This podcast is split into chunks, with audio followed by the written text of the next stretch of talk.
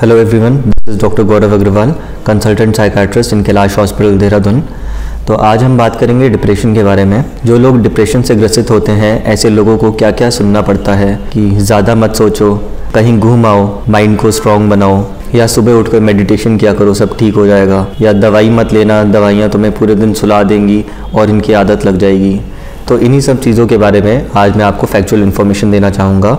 Depression की समस्या actually होती क्यों है? सिंपली हमारे दिमाग में डिप्रेशन के केमिकल्स उदासी के केमिकल्स ज़्यादा बनने लगते हैं। तो ये केमिकल्स हमारे कंट्रोल में नहीं होते हैं कि हमने सोचा और ये कम हो गए। बेसिकली जैसे दूसरी डिज़ीज़ होती हैं, जैसे डायबिटीज़ शुगर की बीमारी या बीपी की बीमारी, अगर बॉर्डर लाइन या माइल्ड लेवल पर होती है तो सबसे पहले डॉक्टर लाइफ चेंजेस बोलते हैं।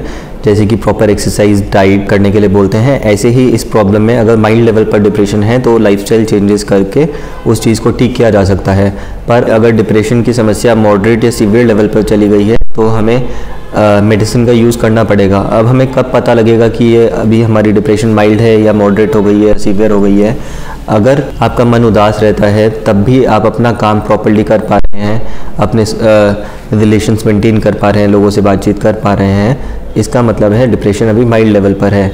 और अगर ये सिविरिटी बढ़ जाएगी तो आपको रोज़ के दिनचर्या के काम करने में भी प्रॉब्लम आएगी, अपने ऑफ़िस में या घर का काम करने में प्रॉब्लम आने लगेगी। इसका मतलब है डिप्रेशन का सीवियरिटी लेवल बढ़ गया है। तो ऐसे में जल्द से जल्द अपने साइकाट्रिस्ट से कंसल्ट करें और अगर आपको दवाई प्रिस्क्राइब की जाती है तो उसको स्टार्ट करें। मेडिसिन बहुत सेफ़ होती है। कोई डिपेंडेंस नहीं होती है। डिपेंडेंस सिर्फ़ एक कारण में हो सकती है। अगर डॉक्टर आपको दवाई प्रिस्क्राइब करता है और आप उनसे बिना मिले खुद से ही मेडिसिन कंटिन्यू कर रहे हैं और धीरे धीरे डोज इंक्रीज कर रहे हैं, उस कंडीशन में आपको डिपेंडेंस होने के चांसेस हैं। अदरवाइज़ अगर आप अपने साइकाट्रिस्ट के परामर्श से दवाई ले रहे हैं तो डिपेंडेंस होने के चांसेस ऑलमोस्ट ज़ीरो परसेंट होते हैं। Thank you